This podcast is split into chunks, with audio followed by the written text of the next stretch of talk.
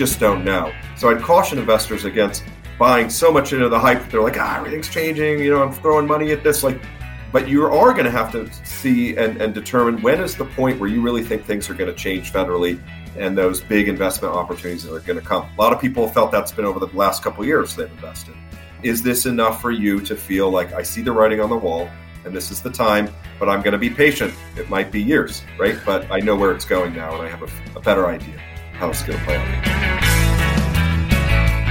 From the PodConnect studios, high in the Rockies at the beautiful Beaver Creek Resort, it's the Raising Cannabis Capital Show.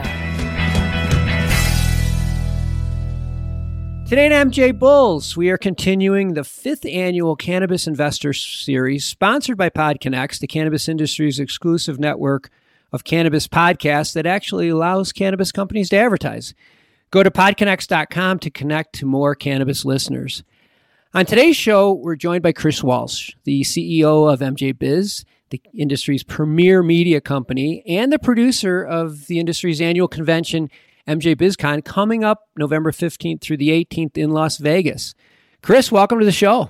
Hey, thanks for having me on. Well, I'm glad that you were able to. I know how busy you are, so I'm glad that you're able to jump on. As the CEO of the industry's largest media company, your approach is somewhat rare in that you're usually very measured and seem to avoid hype, which is why I thought you'd be the perfect person to discuss President Biden's recent pardoning of all the federal cannabis prisoners. Chris, immediately after the announcement, we saw a big jump in the public markets.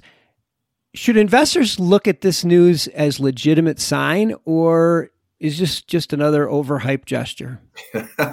well, you you prefaced it well in that I, I, typically am more skeptical. You know, as a as a journalist back in the day and running a, a, media operation, I do try to temper expectations. And anyone who's been in cannabis for a year or or longer knows that uh, you know things don't go as planned, and, and a lot of the things that look positive end up on the federal level end up just kind of fizzling out. So anyways, I am I'm usually very very skeptical, and I don't know what's going to happen after this. But as what I will say is that I, I do think this was a very historic move. Uh, we've never seen a sitting president do anything like this, let alone even really address marijuana in any way that's positive or in any way at all.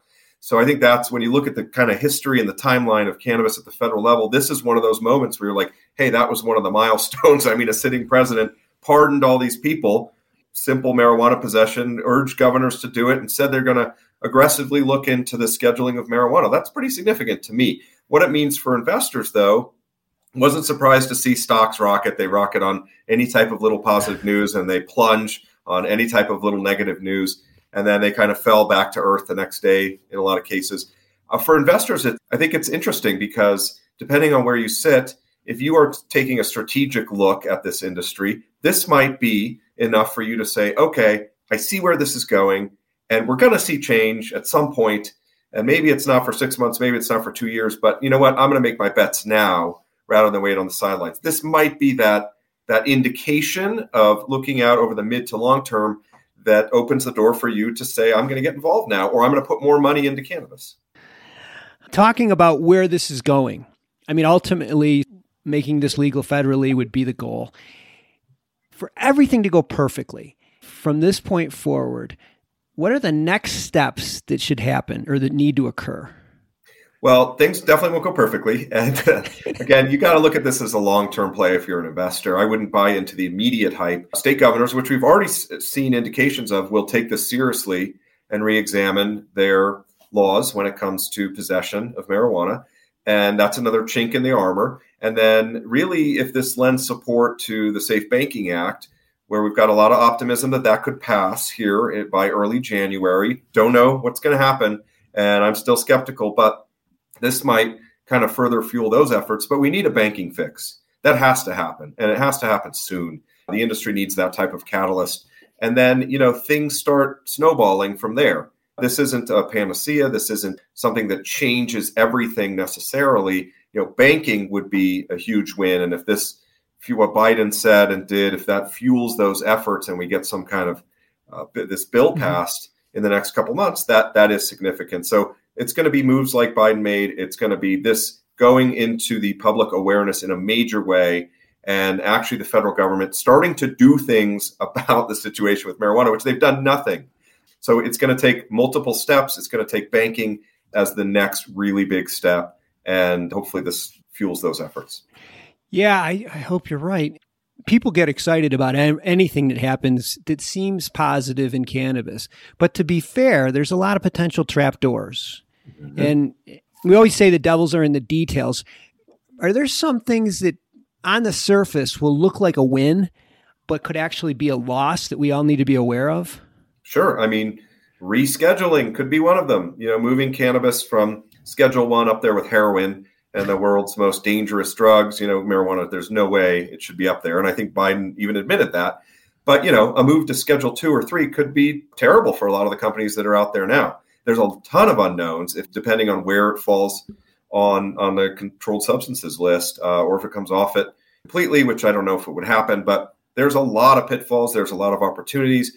It's hard to go over each potential scenario because we don't know how it's going to play out. And even a move to Schedule Two or Three, which a lot of people are fear, fearful of, because it could put up brand new barriers for people in the industry and and kind of change control of it over time we don't know how that would play out. The genie's out of the bottle with marijuana legalization, and does all of a sudden say, "Oh, it's Schedule Two, so it has to follow all these pharmaceutical type rules and regulations." Like that, that wouldn't work either right now. You can't just kind of stop the industry and pause and rethink it.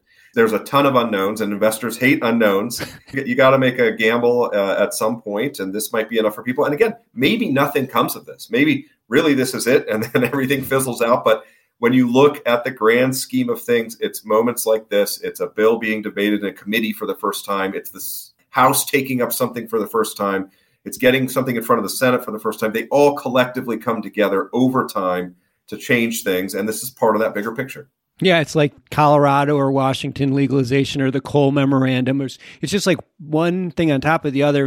And, and there's a lot of small gains, but no gigantic ones let's switch gears for a second. Over the last, say, 12 months, maybe even 18 months, the investment dollars for cannabis companies that are raising money has really, really dried up. Are you starting to see any signs where this flow may be actually starting to come back? You know, it's a little too early to tell after the Biden announcement. It's only been, you know, less than a week, but you know, we saw the stocks soar the day after and then they you know again kind of came back to earth we we kind of expected that to happen so what's the bigger picture, what I've heard from people in the investment community is their phones did, in some cases, start ringing off the hook with investors who were taking a renewed interest. It's not that they're saying we're going to contribute 10 million to your fund, but it definitely created the interest again, uh, maybe a spark. And uh, it's too early to say if this will translate into anything tangible. So I'm still skeptical about the immediate impact of this and what the immediate impact is on the industry. On the people that are pardoned, that's a huge impact, right? And if this spreads to other states through governors, that's a great impact. But on the industry itself, we just don't know. So I'd caution investors against buying so much into the hype. They're like, ah, everything's changing. You know, I'm throwing money at this. Like, you can't all of a sudden revert to the year 2000 and the tech boom, right? Right, just right, right. Copy with your strategies. But you are going to have to see and, and determine when is the point where you really think things are going to change federally and those big investment opportunities that are going to come. A lot of people felt that's been over the last couple years they've invested. Is this enough for you to feel like I see the writing on the wall and this is the time, but I'm going to be patient? It might be years, right? But I know where it's going now and I have a, a better idea how it's going to play out.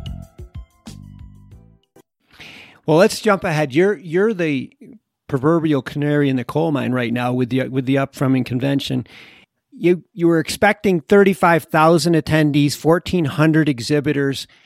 Did you see any immediate any unexpected bumps over since this announcement came in? Like more people interested that you weren't really expecting to to happen over those last few days?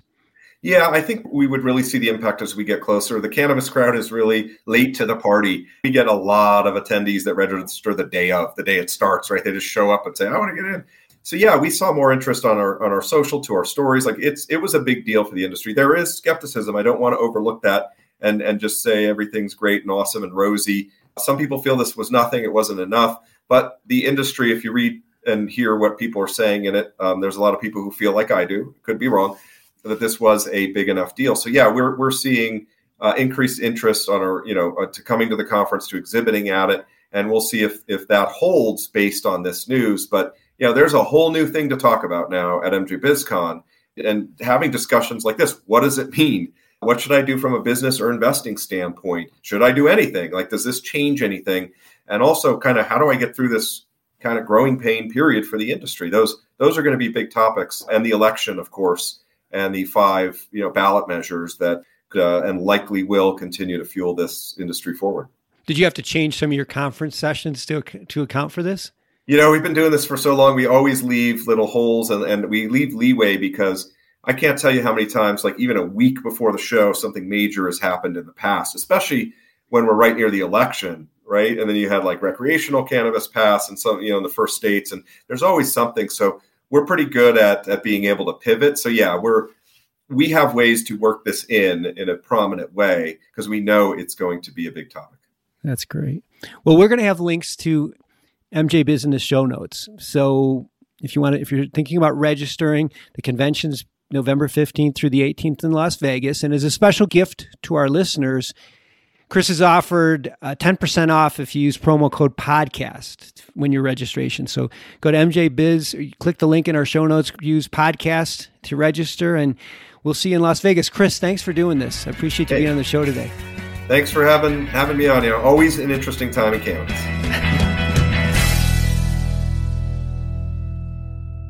Thanks for listening to today's show. To check out more great cannabis podcasts, go to podconnects.com. Here's a preview of one of our other shows. Tune into a major journey podcast today, where guests take listeners on journeys and immerse themselves in the roller coaster ride both in and out of the cannabis space that brought them to where they are today. Throughout our conversations, guests share valuable lessons that they've learned along the way that listeners can use to empower growth both in their personal and professional lives. Check out a major journey today on all major podcast platforms.